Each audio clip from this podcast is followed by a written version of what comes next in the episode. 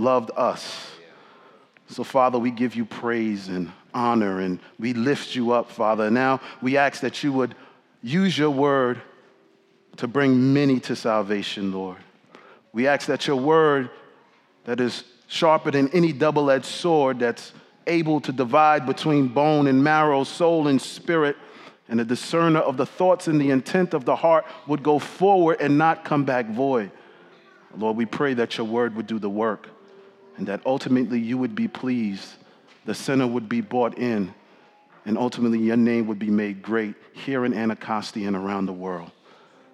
God, I pray that I would be hidden behind the cross, that I would decrease while you increase, that I would preach to an audience of one. God, have your way in this place and in this place, we pray. In Jesus' name, amen. Amen. Amen. So we're going to be in Mark chapter 8, the Gospel of Mark chapter 8, verses 27 to 38. Mark chapter 8, verse 27 to 38. And here begins the reading of God's holy word. And Jesus went on with his disciples to the villages of Caesarea Philippi. And on the way, he asked his disciples, Who do people say that I am? And they told him, John the Baptist, and others say Elijah, and others, one of the prophets. And he asked them, But who do you say that I am? And Peter answered him, You are the Christ. And he strictly charged them to tell no one about him. And he began to teach them that the Son of Man must suffer many things and be rejected by the elders and the chief priests and the scribes and be killed, and after three days rise again. And he said this plainly. And Peter took him aside and began to rebuke him. But turning and seeing his disciples, he rebuked Peter and said, Get behind me, Satan, for you are not setting your mind on the things of God, but on the things of man. And calling the crowd to him with his disciples, he said to them, If anyone would come after me, let him deny himself, take up his cross, and follow me. For whoever would save his life will lose it, but whoever loses his life for my sake in the gospels will save it. For what does it profit a man to gain the whole world and forfeit his soul? For what can a man give in return for his soul? For whoever is ashamed of me and of my words in this adulterous and sinful generation, of him will the Son of Man be ashamed when he comes in the glory of his Father and with his holy angels. So the disciples up to this point are spiritually dull. We see that throughout the narrative. And they get who Jesus is, but they don't really get who Jesus is. Is he a miracle worker? Is he a healer? Is he God? Is he the Messiah? The looming question in the background is who is this Jesus? And I love the book of Mark. It's an action packed book, right? And the passage today deals with a turning point. So you got the first half of the book that deals with answering the question, who is Jesus? And then you got the second half that deals with the work that Jesus came to do. And right here is that hinge in chapter 8. Many would say this is the most important chapter and section of the whole Bible. And I don't know about that, but I do know this is the most important question that's asked Who is Jesus? It's the first mention of Jesus asking them directly who he is. It's the first time Peter confesses that Jesus is the Christ. It's also the first mention of the resurrection and the cross together explicitly. This is a passage of first mentions. And now, Jesus, as he turns his attention going to Jerusalem, he has this laser beam focus as he goes to the cross. But before he gets there, he has to clarify some things with his disciples. He has to make sure that their hearts and their minds are right. So, we see also some very interesting things in this gospel concerning fulfillment of Old Testament prophecies we see that uh, there's different clues. Now, I don't know if you all have ever seen the show Blues Clues before. Blues Clues, any Blues Clues fan? Okay, yeah, yeah, it's quality TV right there. But with Blues Clues, they always had this animated puppy named Blue. And Blue would um, ask these questions in order to help solve the mystery. And then he would have like these long, awkward pauses. It was weird, but it worked, right? But in the Old Testament, all of Israel were looking for these Christ like clues Christ is the same Greek word for Messiah. It means God's anointed king. And his people longed and they looked for this coming Messiah, especially those who were the religious zealots of the time. Actually, they wanted to see those that oppressed them now become oppressed. And there were these clues, these breadcrumbs, if you would, that were sprinkled all throughout the Old Testament pages of this figure called the Son of Man, this mysterious figure that had like these divine type qualities. Uh, we see that in the book of Daniel. And lastly, on the pages, lastly, on this passage, it touches on this final breadcrumb, this clue of this suffering servant. And he's found in Isaiah 53. But amazingly, the Jews never connected this suffering servant to the Messiah. And even today, if you run into Orthodox Jews, they would never associate that psalm, that, that Isaiah 53 passage with the, the coming Messiah.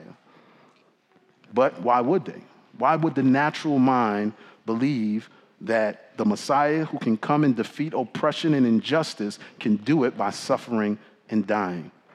You can see how that would sound odd, how that would be discouraging, how that would even be blasphemous in the minds of some of the people, especially coming from the mouth of Jesus the Christ when he uttered these six words The Son of Man must suffer. So, this morning, our goal is to see how that unfolds. And this is how we're going to get there. We'll see three divine perspectives in this passage that Jesus as the Christ in verse 27 to 29 Jesus as the suffering Son of Man in verse 31 to 33, and Jesus is Lord in verse 34 to 38. Jesus is the Christ. There's a right way and there's a wrong way to view Christ. There's no fuzzy middle. The wrong view is based on the thoughts and the opinions of man, and the right way is rooted and grounded in the truth of God's word. And they are literally miles apart. And God the Father is a good Father right? His love and his mercy endures forever and through all generations. And he has warned his people in ancient Israel time and time again. And he also warns his people that God's thoughts and his decrees and man's thoughts and their opinions are miles apart. In fact, they are opposite and opposed to one another. And we see this clearly in Isaiah 55, where he says, My thoughts are not your thoughts, neither are your ways my ways, declares the Lord. For as the heavens are higher than the earth, so are my ways higher than yours, and, and my thoughts higher than your thoughts. So, does he make himself clear when he says that there's a difference? Therefore, ARC and guests, knowing and following Jesus will not be a lesson that you figure out on your own. When we try to do this in our own strength, we miss the mark every time. This is something that has to be revealed by the Spirit of God, by the teaching of God's Word. So, to make this point, Jesus takes his disciples on a journey to a place called Caesarea Philippi. And his point is clear knowing and following him requires a shift from the thoughts and opinions of man to the truth of God's Word. So, his point is our point this morning. Knowing and following Jesus requires a shift from the thoughts and opinion of man to the truth of God's Word. The place that he went to in Caesarea Philippi was not by coincidence. Verse 27 says, And Jesus went with his disciples to the villages of Caesarea Philippi. This was a getaway from Galilee where they typically did ministry. So when I worked at BAE Systems in corporate America, every so often they would take us on a weekend getaway. They would do that and they would take away our cell phones, have a change of atmosphere so that the employees can zero in on the lessons that was being taught. So Jesus does this very same thing in Caesarea Philippi. It was an area that was known to be full of idols and religious zealots. And every turn, they tried to connect the dates of when, who, and how the Messiah would be coming. It was a religious hotbed of paranoia and confusion. In other words, it was the perfect place to ask this perfect question Who do people say that I am? Now, you know all along Jesus is setting them up, right? So he asked the right question, knowing that he would receive the wrong answer. So if we continue in verse 27, Jesus asks, Who do people say that I am? This is an important question. This is the right question because up until this point, people were still not clear on his identity. Everyone had an opinion, but no one really had clarity. Family of God, let us not think that this question that Jesus asks of who do people say that I am is irrelevant because it is not. It's relevant today. In fact, we saw just last week during Christmas when we went into the stores that we visited and we heard on the radio the songs that were being played that the opinion of man has Jesus somewhere between the mixture of a fairy tale and a genie who caters to our every wish. Further proof can be found on social media. If you ever wanted to hear the world's opinion and society thoughts on who Jesus is not, check the social media posts. You have the black Jesus, you have the white Jesus, you have the super woke Jesus. Based on the mood of the day determines your savior flavor. And yes, it can sound good and it can look good and it can even appeal to our own sinful desires to create a God in our own image and likeness. So in verse 28, it reveals the popular trending of the day. Some say hashtag John the Baptist, hashtag Elijah, and hashtag one of the prophets. And these opinions on the surface would seem like it makes sense because they didn't see him as the Messiah, but at least they saw him as somebody important. But a closer examination reveals these thoughts were really rooted in fear and grounded on a nationalistic and politically motivated zeal. There's nothing new under the sun. This type of false motive always distorts the real Jesus. It distorts and it minimizes his person and his work. And when we see this uh, in this John the Baptist theory that they, they had, it was based on the fear of King Herod. We look at Mark 6:20 earlier on, it says that Herod feared John, knowing that he was a righteous and holy man, and believed he had been raised from the dead. Distorted and minimized. John was the promised messenger, not the promised Messiah. In the same way, many of the religious zealots, especially those in Caesarea Philippi, were on high alert, but they had a low understanding of Jesus. They thought Jesus, because of the many miracles that he did, was Elijah, the expected prophet. Why? Because of the heavy oppression of the Roman government during that time. They looked for Christ to come and overthrow Rome by force. They had this nationalistic zeal without knowledge. And we see an example of that in John 6 15, where he says, and this was right after feeding of the 5,000, it got real heavy. It said, um, after feeding the 5,000 people, um, they wanted to make him king. Let me read that. It says, Perceiving that they were about to come and take him by force to make him king, Jesus withdrew again to the mountain by himself. By any means necessary, they were going to crown him king, mind you. And right after that, he would have had a 5,000 man army right there with him. This was a distorted and minimized view of Jesus, and it says he withdrew. And lastly, many labeled him a prophet. And this was true. He once met a woman at the well in John chapter 4, and he told her everything that she had ever done. And any other person that would have been associated with the prophet during that time, that would have been a great honor. That would have been a, a, a high privilege. But Jesus on the road to Emmaus, he explained to his disciples, beginning with Moses and all the prophets, explained how they all pointed to him. The entire Old Testament pointed to Jesus. So he was much more than a prophet. He's the God of the prophets. He did more than speak on God's behalf, he's the living word of God. This is not a compliment, but it's an utter failure to recognize who Jesus is. And I want to hit the pause button right there. If you are not a follower of Jesus, let me ask you could there be fears that are keeping you from the real Jesus today? fear of not being good enough, fear that life is over once you become a Christian? Are there any distortions or confusion that need to be corrected by the truth revealed in God's word?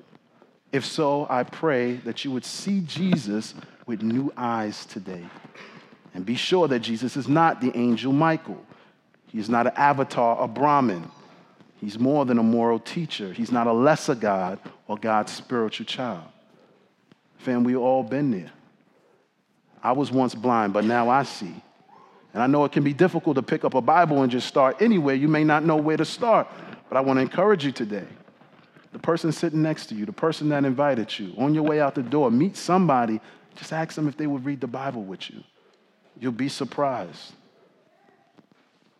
So now it's easy to point out the wrong in someone else's life, so Jesus makes it personal now. He asks in verse 29, But who do you say that I am? And this time they get a right question, a right answer, but they got the wrong understanding. This was the first time Jesus asked his disciples this question directly. Ever since he rebuked the wind and said, Peace be still to the sea, they asked and wondered to themselves, Who then is that that even the wind and the sea obey him? And Peter now steps up, gives a great confession that he is the Christ, that he is the anointed one of God, the chosen Savior who came to rescue sinners. He got it. The revelation from Peter was nothing short of amazing. And to really appreciate and to understand that, you have to understand the context, see? In the history of Israel, there were three offices there were prophets, priests, and kings. And all of them was recognized and affirmed by the anointing of oil. So when Christ came, he operated as prophet, the mouthpiece of God, as priest as our final offering and mediator, and as king from the line of David. Israel during this time in their history had this overemphasized understanding of Christ as king. This really began when they were taken into captivity in the Babylonians in 586 BC, but then it peaked during their Roman occupation. So the expectancy was high. Jesus fit the bill, but something, something was missing. It's sort of like receiving a gag gift for Christmas, right? I'll never forget, I wanted this Street Fighter II video game. Told my brother I wanted it. He said he promised that he would give it to me. And um, one day we were sitting around his apartment in Brooklyn. You know, they was giving out the gifts, and I got the gift, and it had the package in, and I was slowly unwrapping it, excited that I was going to get the game. And when I opened it up, it was a rock. That's, that's, yeah, I'm still feeling that too. so the package looked good, but the present was disappointing. So you know his confession was not just from head knowledge or even from a pure experience with Jesus, but there had to be revelation from God because Jesus did not fit the bill that everyone was expecting. The parallel gospel in Matthew 16, Jesus states that flesh and blood has not revealed that to you, Peter, but it was my Father who is in heaven. So, why does Jesus ask these questions of who he is? It's because he wanted them to see that the world's ideas and their ideas were not really different. Now, they may use good religious words to appear different, but at the core, they thought the very same way. And at this point in the narrative, they're still not awakened to the reality of who Jesus is. He has healed many, including those physically blind, but the nagging question is can he heal their spiritual blindness? And in chapter 8, verse 17, Mark lets us know uh, these little clues here. He asks, Jesus asks his disciples, Do you not yet perceive or understand? Or your hearts hardened? Having eyes, do you not see? And ears, do you not hear? Do you not remember? And this is a question for us today. We have spiritual blind spots, either in our theology or in our practice. This is why doctrine matters, not for the sake of being puffed up with knowledge for the sake of knowledge's sake, but because wrong understanding leads to wrong application. So the thing about spiritual blindness is first it has to be revealed to you by God Himself. And He does this through His Word and by His Spirit. So, how should we think about Christ? Do we unintentionally follow the crowd? Do we follow our own selves? Do you have the right answers but lack understanding? The disciples did. And this is why in verse 30, Jesus strictly charged them to tell no one about himself. This is because the disciples wrestle with this otherworldly understanding of who Jesus actually is. And what he's trying to teach them is that what the Gentiles have testified about, what the demons have confessed, and what the Father himself has proclaimed that Jesus is the Christ, the Son of the living God. But the missing element in the misunderstanding was not necessarily the person, but the work of Christ. So we see that as the plot thickens, we feel this rising conflict. And in verse 31 to 33, we see a new divine perspective of Jesus, the suffering Son of Man. In verse 31, we see the significance of what this means. In verse 32, we see Peter's reaction, and in verse 33, we see Jesus' response.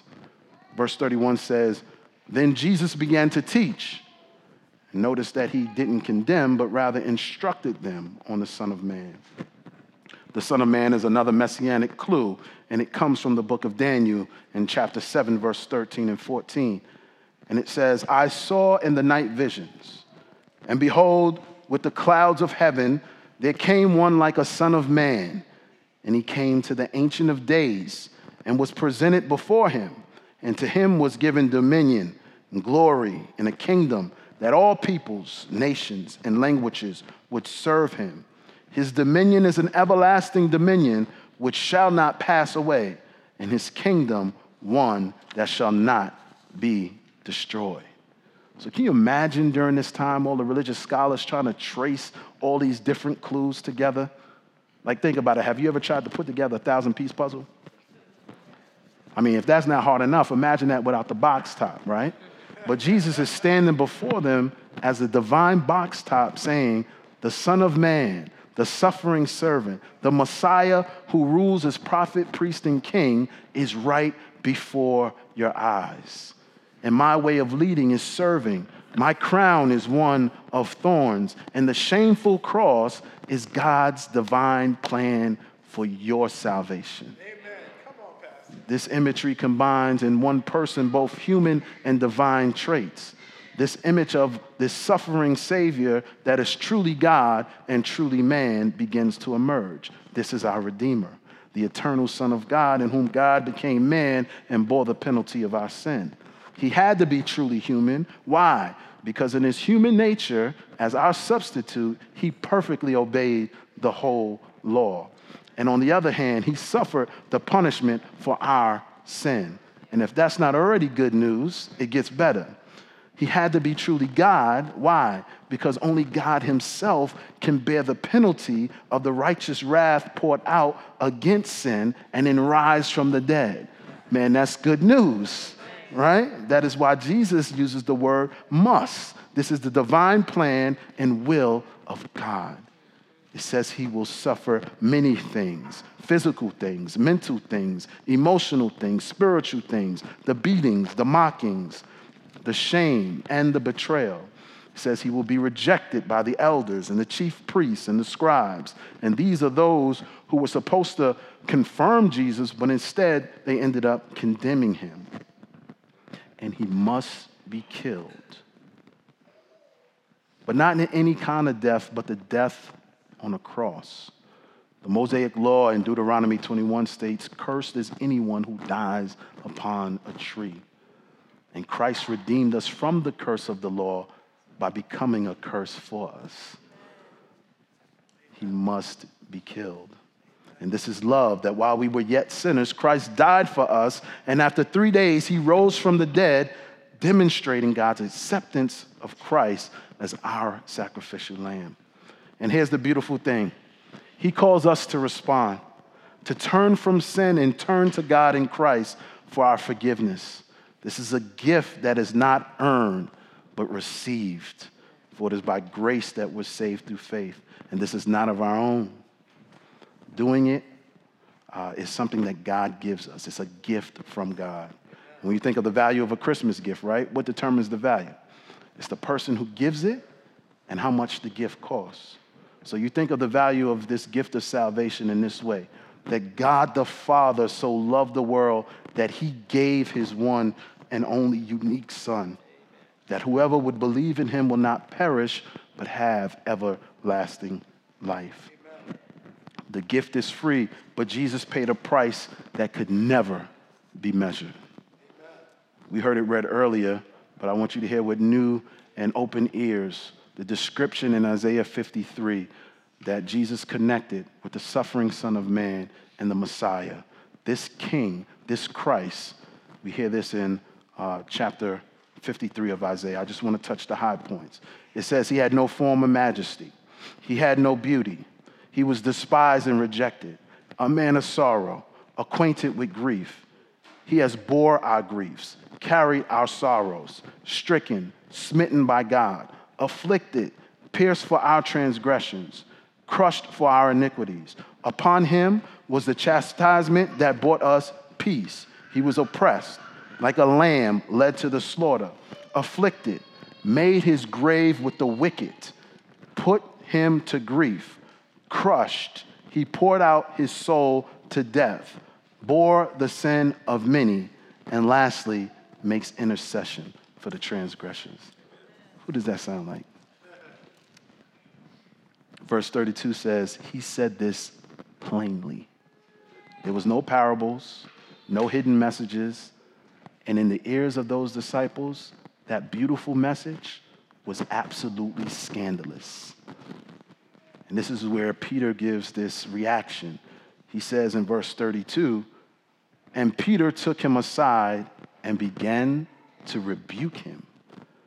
The parallel in Matthew 16 gives us a little bit more insight. He said, Far be it from you, Lord, this shall never happen to you. Oh, if Peter would know on the other side of the cross, if he had our vantage point, he would realize how satanic that comment really was. And here Jesus responds in verse 33 turning and seeing his disciples, he rebuked Peter and said, Get behind me, Satan, for you are not setting your mind on the things of God, but the things of man. This is the climax, this is the crux of the issue where the question about who do men say that I am and the comparison of who do you say that I am reveals the same self centered, same self promoting, and same selfish attitudes and motives of the world. The way of the crossless crown was the same tactic that Satan tempted Jesus with in the desert. This same temptation was now on the very lips of Peter. Family, the enemy of our souls can use those closest to us who mean well but do not represent God. Let's look at this other divine, this last divine perspective. Jesus is Lord, and he's Lord to be obeyed. Verse 34 to 38. And under that, you see two main points the course of discipleship in verse 34, and the incentives, verse 35 to 38. Let's look at the cost in verse 34. In calling the crowd to him, with his disciples, and this is right after he, was, he, he rebuked Peter, he said to them, If anyone would come after me, let him deny himself and take up his cross and follow me. Now, parents and kids, you can relate to this, right? You know, right at that moment when you discipline your child, you got like that five minute and 35 second window, which I call that teachable moment, and you just have their complete and utter attention. It's like all of a sudden they can hear in stereo and see in 3D, right? So after Jesus rebukes Peter, um, he calls the rest of the disciples and the crowd to himself, and he explains to them not only is he the Christ, the Son of God, not only is he the suffering Son of Man, but he's also the Lord to be followed and obeyed. See, these were going to be hard words in verse 34. They were getting ready to learn a two part lesson on discipleship. See, it's one thing to know Jesus, but it's a whole other thing to commit to follow Jesus. Our Christ is a cross bearing Christ, then Christians will be cross bearing Christians. And to be clear, it's not the way of us accomplishing our salvation, but it's a cost to discipleship. So, as we continue in verse 34, he says, If anyone will come after me, one, let him deny himself, two, take up his cross, and three, follow me. And if Jesus is Lord, and he is, there are only two responses to his three commands Yes and amen. Jesus being Lord means following him on his terms. And really, when I hear these words, it reminds me of my time in the military. You know, I signed up just because I thought it was my ticket out the neighborhood.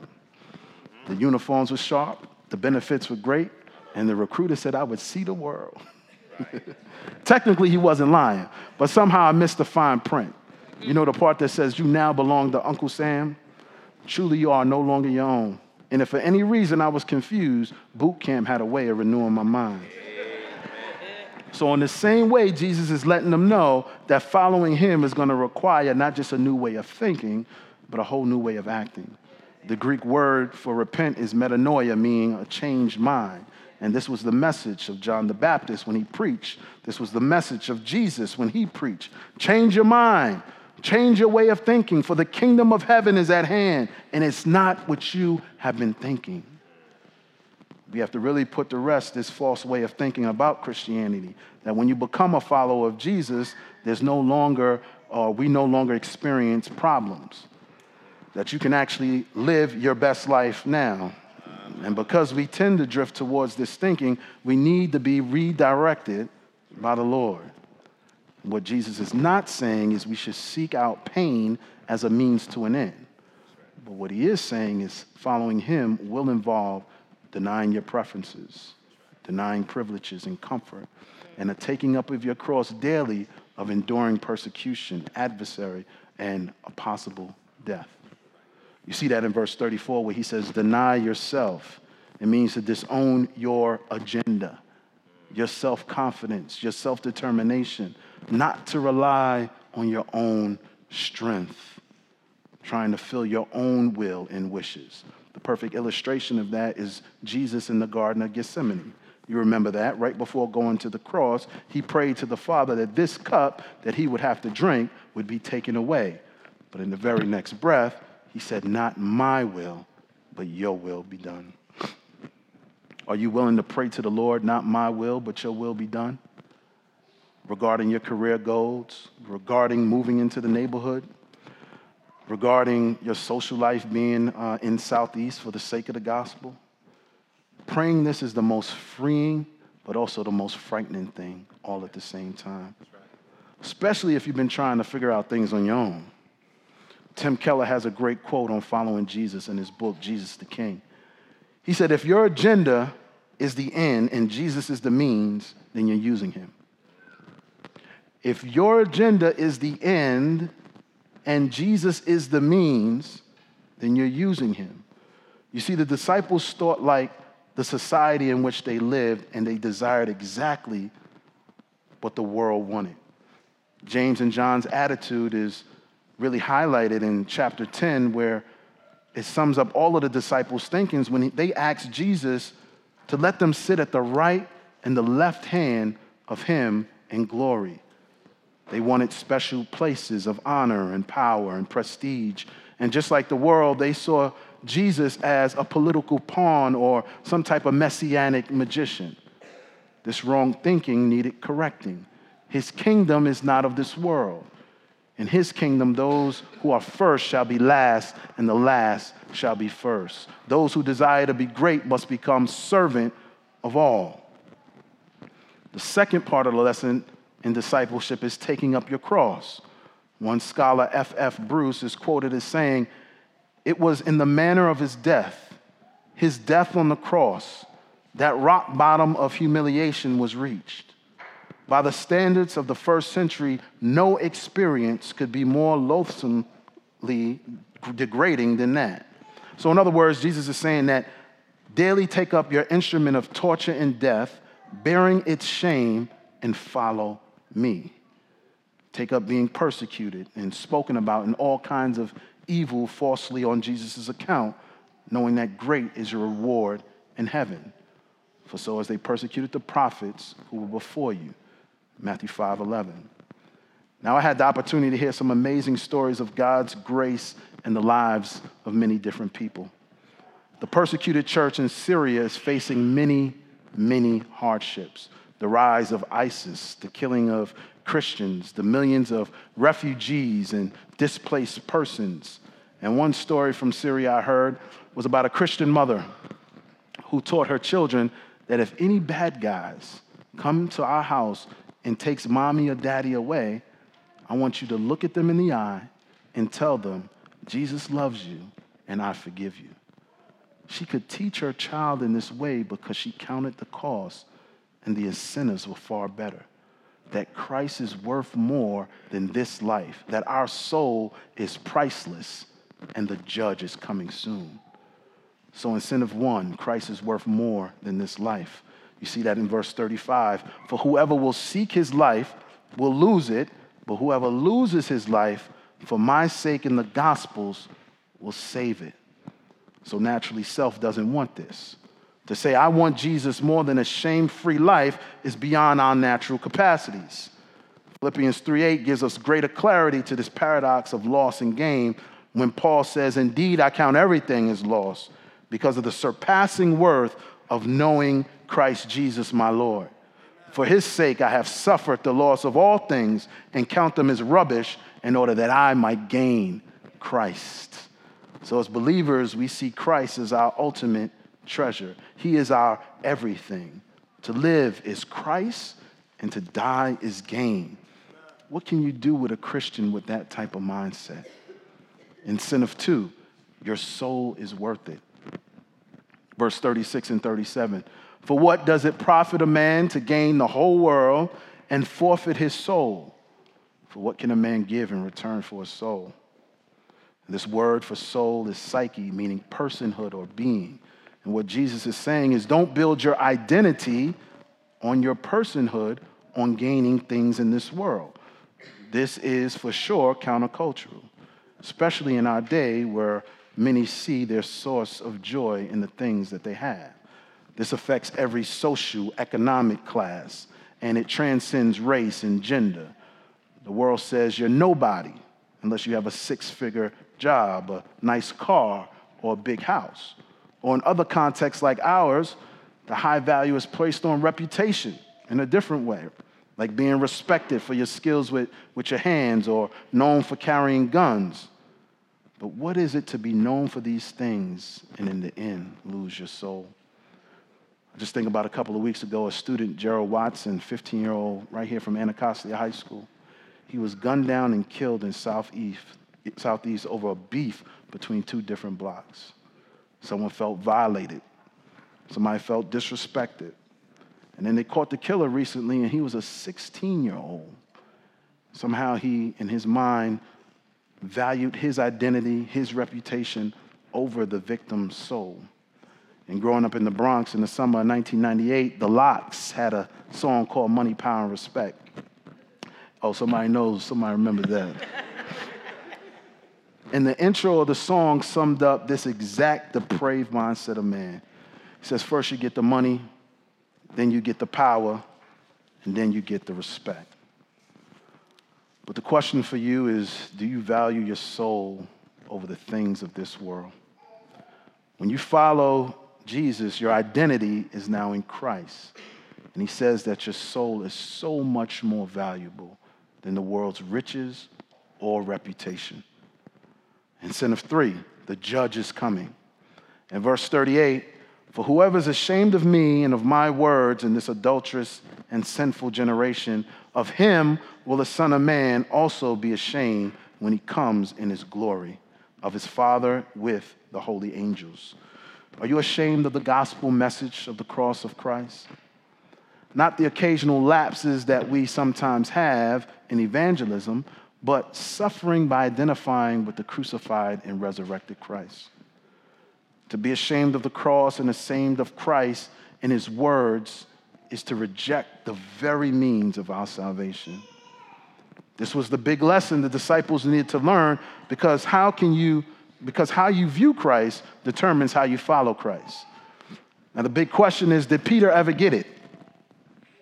Well, after Jesus rose from the dead, I believe this occasion was etched in his mind permanently.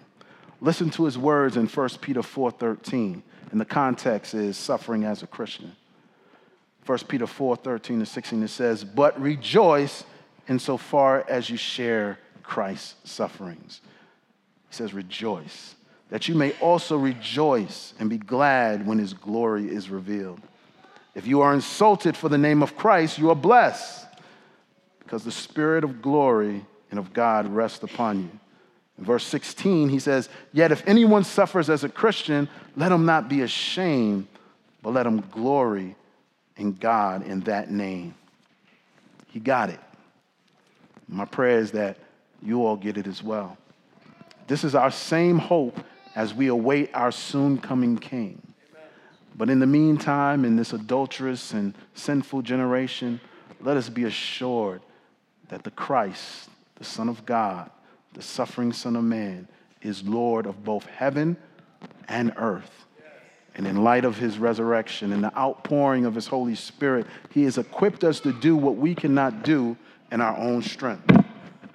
And that is to unashamedly proclaim the gospel, for it is the power of God for salvation for everyone who believes. Amen. Let us pray. Amen. Father God, we thank you, Lord. We thank you, God, that your word is powerful. We thank you, Lord, that your, your word does the work. And we pray, Lord, that seed was planted. We pray that seed was watered. We pray, God, that ultimately you would get the increase. And we pray all these things in Jesus' name. Amen.